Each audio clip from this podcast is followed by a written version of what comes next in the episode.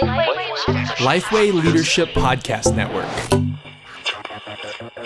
Hey, Ask Me Anything, friends. Before we jump into the question for today, I wanted to tell you about something our friends at portablechurch.com, some things they're offering uh, that I think for a lot of you could be really helpful. You know, it's well known that planting new churches and campuses, it really is the most effective way of reaching the lost. Um, a much higher percentage of uh, lost people that come to a new campus or a new church. And we also know that launching in rented venues like schools and theaters is one of the most cost effective ways to launch a new church. If you're planning a launch or you're trying to figure out how to do church well in a rented venue, I would encourage you to check out our friends at Portable Church. That team over there is very well experienced. They've helped a lot of churches of, of different sizes. They're able to take your vision and create an engaging environment that will not only serve your production needs, but also help your volunteer retention stay pretty high and uh, get you where you can spend more energy not on setting up chairs but on on actual ministry. So go to portablechurch.com slash lifeway where you can learn more and find free customized resources that will teach you how to launch both portable and strong. And now i hope you enjoy. Ask me anything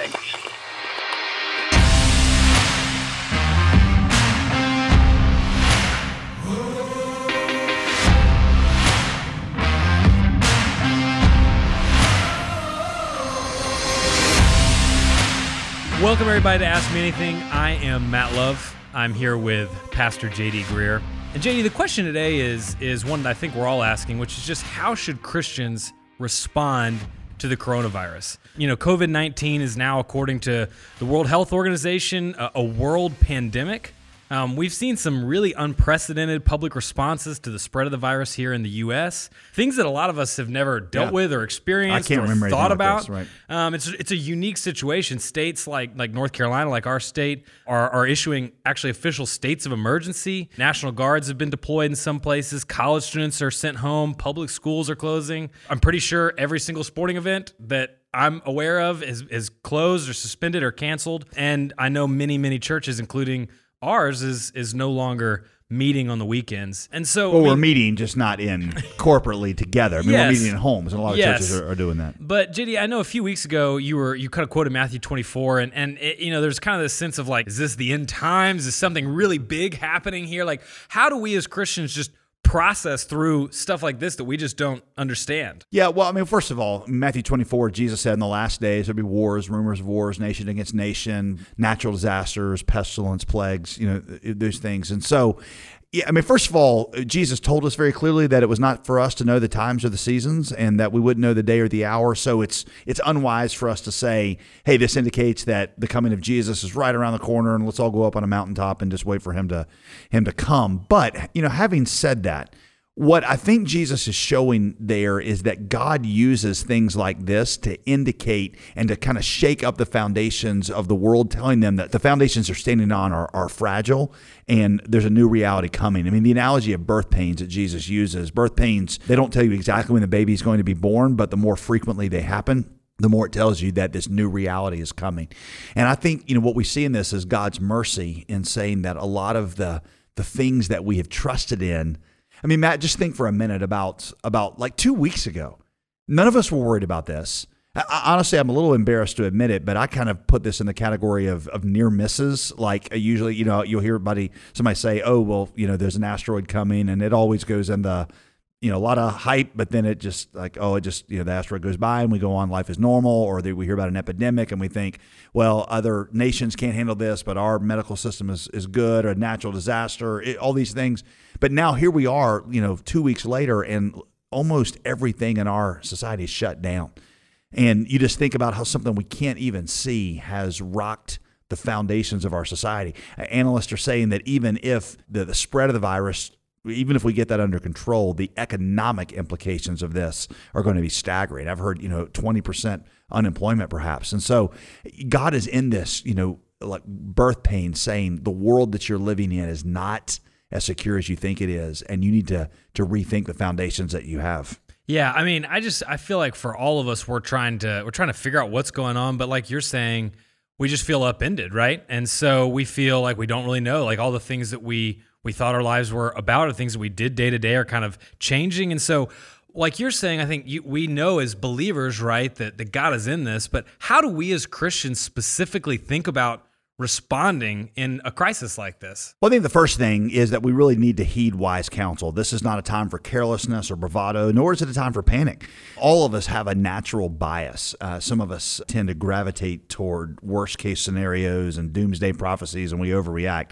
Others of us tend to brush aside reports as hysteria. This is some kind of mainstream, you know, media political agenda. It's probably the wisest thing to recognize what your bias is to avoid extremes in social media that cater to that, shall we say, darker parts of your personality, and just listen to an array of counsel. I think social media presents an, um, an, a special challenge during this time because it's ironic that in an age of unprecedented access to information, that during this kind of crisis, it seems like social media does more to spread disinformation and hysteria than actually help. Our disposition as a church at this point is to defer to the CDC and our government. We don't want to get ahead of them, but nor do we want to lag behind them. Um, we believe this is why Romans 13 that God gave us governing officials, and so in absence of any compelling reason to not follow their their instruction, that's what we're going to do. I think that's a really good point because I think we're we're living a time where there's just a lot of people wanting to create content and like write a bunch of stuff, and so if we, I know for me and my wife, we've had to really sit down and say when are we allowing ourselves to look at news because otherwise we just kind of obsess over right. every new little minute kind of change or opinion and it becomes really, really overwhelming. That's right. Let me just say a special word to those who are young and those who feel invulnerable. And we've heard all the reports about, oh, well, you know, this is particularly bad for the elderly, but for young, healthy people, it's probably not an issue. Um, first, I would just say don't take anything for granted. I mean, I've seen enough reports where younger people have had serious complications as you know lifelong complications and some have even died. So don't take anything for granted. Secondly you know what i've really kind of come to understand is that for those that are young and healthy it's not even concern for your own health that ought to keep you in the social distances keep you you know indoors. It's love for other people and helping us to get ahead of this so we don't spread it. I, I love what what jason allen who's president of midwestern seminary said. He said i'm taking all these instructions from the cdc seriously not because i'm afraid of of getting the virus myself. He said, I'm young, I'm healthy, I'm in Christ, so I have no fear about the future. It is fear of distributing it that is making me keep my distance. That's Another good. Christian leader, Andy Crouch, he said it this way love, not fear, is a reason we ought to change our mm behavior. That's so that'd be my first thing. The second thing is in this season, we as a church really need to move forward in faith, not backwards in fear. This really is an unprecedented opportunity, and God will in his grace make us sufficient for it. This doesn't surprise him, and he's going to give us the, the resources to be faithful. So what does faithfulness look like? Well, uh, you know, it's not retreating in fear. It's it's serving God in faith. The early church wasn't known for stockpiling ample food and ammunition for themselves or spreading, you know, fear on on their version of social media. You know, I, have heard uh, somebody say Mother Teresa, her legacy was not built on hoarding, you know, months of supplies for herself and then berating the poor of Calcutta for their poor planning and you know, the fact that they weren't as wise as she was. Christian witnesses throughout history have been known for hope, for faith, for self sacrifice. We do this because we follow a Savior who ran toward tragedy, not away from it. And that's why I think this is this, like I say, an unprecedented moment of opportunity. Rodney Stark, who's one of my favorite church historians, tells, you know, this basically talks about a plague that took place in the Roman Empire about mid second century. It's about 165 AD, and this plague that killed eventually 33% of the population, lasted for 15 years, swept through the Roman Empire. During that time, the total number of Christians in the Roman Empire was only about 45,000, which made up less than 1%. Despite their, their small numbers, though, how they responded to this pandemic won them in all kinds of admiration and uh, uh, an even greater following in the years thereafter. There was a, uh, a guy named Dionysius, who was the bishop of Corinth. And the way he explained it is he said, you know, most of our Christian brethren, with just what he called unbounded love and loyalty, they they went in to take care of the sick. Um, they attended to their needs and often at great personal risk to themselves. He said sometimes they, yes, they got sick. He said, but they stood in stark contrast to those outside the church. He said, with the non Christians, they just deserted. Those who began to be sick, they fled from their dearest friends. They, uh, he said, they just refused. All they thought about was self preservation. Rodney Stark points out that in evident irony, Christian death rates in many of these plagues were substantially lower than that of their non Christian neighbors by nearly two thirds. And so, of course, the question is why? Well, some analysts say it was because of their, their strong sense of community. It was their commitment to care for each other, plus their robust, you know, their robust hope in the face of death. In their willingness to embrace death, they actually found life. That is what led to this incredible gospel expansion in the years thereafter. There's, you know, they, that, that third century was one of the time of, of the greatest Christian multiplication we've ever seen. Here's how Andy Crouch explains that. He said, think about it. If you were a first century Roman, after you had recovered from the plague, where would you want to worship?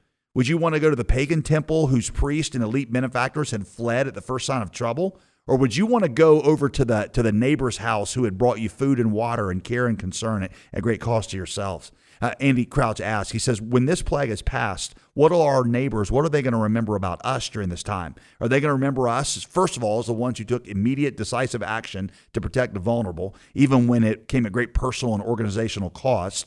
Are they going to remember that while we, you know, minded protocols for, for keeping safe, that we we were the ones out visiting the needy, um, providing for their needs and bringing hope. So, so what does that look like practically now as we try to move forward in faith while also heeding the counsel of places like the CDC and our government. How do we do that practically? Well, you first of all, you can care for the vulnerable, the elderly. You know, come to mind, um, and I, I, I, hopefully everybody that's in a church is regularly checking in on their elderly members. That starts first in your community, your small group, but also it's going to be just in the community. Um, that may look like offering to take a meal, just checking in on them, seeing what, what needs they have. Caring for hourly um, workers is a big one right now because you know, they say that this could hit up to 20% unemployment, and that's going to mainly affect people who are non salaried and uh, many of them are not quite sure what to do. And so, just being aware of where they are in your community and as you can ministering to them. Um, I've heard that in some of these places, uh, like restaurants, even if you don't want to go in and eat yourself, now's a good time to go buy a gift card. Yeah, I've heard that. I've heard that as well. We, me and uh, my wife have done that a couple times already. So, um, it's a way that you can benefit them right now. You know, increase some of the, the means they have to, to live with. Um, healthcare workers, hmm. that, that's a big need right now because many of them don't know what to do about childcare when when the schools are canceled. Um, you can offer to keep their kids um, when necessary, maybe take them a meal, just tell them that you're praying for them. Hopefully, your church is thinking about how to minister to the community. If you're looking for some ideas, uh, if you go to our church's website, summitchurch.com, you can see how we're engaging our community, and maybe some of our ideas will inspire some of some of yours. That's good. Um, maybe the biggest one that we need to do in this time is just proclaim hope you know, this is a time where God has shaken the foundations and we have a unique moment to step in and show gospel hope that when everything else around us turns into just shifting sands, we're able to say Christ is the solid rock and all other ground is sinking sand. Um, one of our, our staff members um, sent me a note this, this week and he's like, hey, this situation is new, but our calling has not changed. The gospel is still the most important message in the world, and we're the ones who are supposed to tell it. When God has put people flat on their back in a time of uncertainty, we can point them the right direction. Maybe even more um, apropos is we're getting ready to celebrate what I think is the most important Christian holiday, what's been at the center of Christianity for 2,000 years, and that's Easter. Never was there a more hopeless time than, humanly speaking, than when the Son of God was in the grave. At that point, it seemed like the end. The disciples you know themselves they were despairing. But easter was a reminder jesus christ rose from the dead. And as sure as jesus walked out of the grave he promises life to those who live in the shadow of death. This is a time to proclaim hope. Last thing i would say is this is a good time to use this season to develop some good habits I know our discipleship team prepared a, a guide for you to use at home that had to do with, they called it Don't Waste Your Quarantine uh, how to do family devotions, start quiet time habits, structured days, even good reading. We know that God does a lot of his greatest work sometimes in in mundane places, in, in times when there's not a lot of activity. You almost could think of this as an extended Sabbath where most of us, you know, are not doing what we would normally do and that gives us space to be able to, to grow. So don't waste this time. Redeem the time. Don't don't waste your quarantine. Um, there's one final thing. I just read this the other day and I thought this was marvelous. C.S. Lewis, who you know we every mm-hmm. every Christian pastor quotes ad nauseum, but C.S. Lewis he lived in the 1960s when everybody was scared of nuclear war. And somebody asked him one time, they're like, "How are you supposed to live when at any moment you feel like we could all die this terrible, gruesome death?" And Lewis said, in his you know British frankness, he said, "Well." He says, I can't promise you that you won't die a gruesome death. He said, in fact, for most of us, death will come suddenly and it will be unpleasant. Whether you, know, that's six months from now or 60 years from now, you don't know. And the chances are you won't know when death is coming, and chances are it's not going to be a great experience for you, death. He said, but what you can know is whatever amount of time you have, whether it's six months or 60 years, you can know what you should be doing in that time. And it's not shrinking back in fear, it's going forward to serve God with faith. Um, that's a really good word right now because I don't know the future. Matt, you don't know the future. None of us know. But we know that that while we're alive, we should live. And what living looks like is growing in Christ. It looks like ministry needs, and it looks like making the gospel famous. So I may be uncertain about a lot in the future, but I'm sure about what I'm supposed to be doing. That's really good because I mean, I mean, the bottom line is this is it's a scary and uncertain time, and so turning our eyes back to God and and what He's doing and what He's doing in us and through us and what He's called us to do is just really encouraging. I do, I do kind of want to ask one quick question at the end here as we kind of close. There are a lot of people that are just afraid. I, I know personally, I just found out today a friend of mine is got laid off because his job is an hourly job. How would you just encourage some of the people that really do feel hopeless or uncertain in this in this really God knew time? about it before it happened, and the same God that gave you promises yesterday when things are okay is the same God who will sustain you when things are not. You know, the, the blessings of being in Christian community is that your friend knows you. And so you're going to bear that burden with him or her as, as they go through this. Um, God's promises are most precious and most powerful in times when you have nothing else to hold on to but, but them. I think this is all a time for us as our foundations have been been rocked here a little bit to say, what do I really trust in for the future? Is it prosperity? Is it our national security? Or, or is it the promises of God? William Carey always said, the future is as bright as the promises of God. And that's a good hope. JD, that's really, really helpful. Well, we're really glad you listened. Hey, by the way, Matt, don't Yeah. mean to interrupt you when you're getting ready to go into your last thing Yeah, here, yeah. but summitchurch.com, there's a lot of resources mm-hmm. on there on how to volunteer, how to help, also how you can not waste this time, resources for your own personal growth. I'd encourage you to, to check that out. That's great. But yeah, we really are glad you guys listened to us today. Um, we would also just say if you don't already subscribe to Ask Me Anything, we would love to have you kind of kind of click that subscribe button just so you can get all of our episodes. And also, we always love reviews. We like finding out if I'm saying weird words sometimes. We like finding out if JD can. We're always looking for ways JD can improve, obviously. So any reviews you have, we would love to hear hear from you. And we just want to get this content in your hands, and subscribing is the best way to do that. So we're really glad you joined us this week on Ask Me Anything.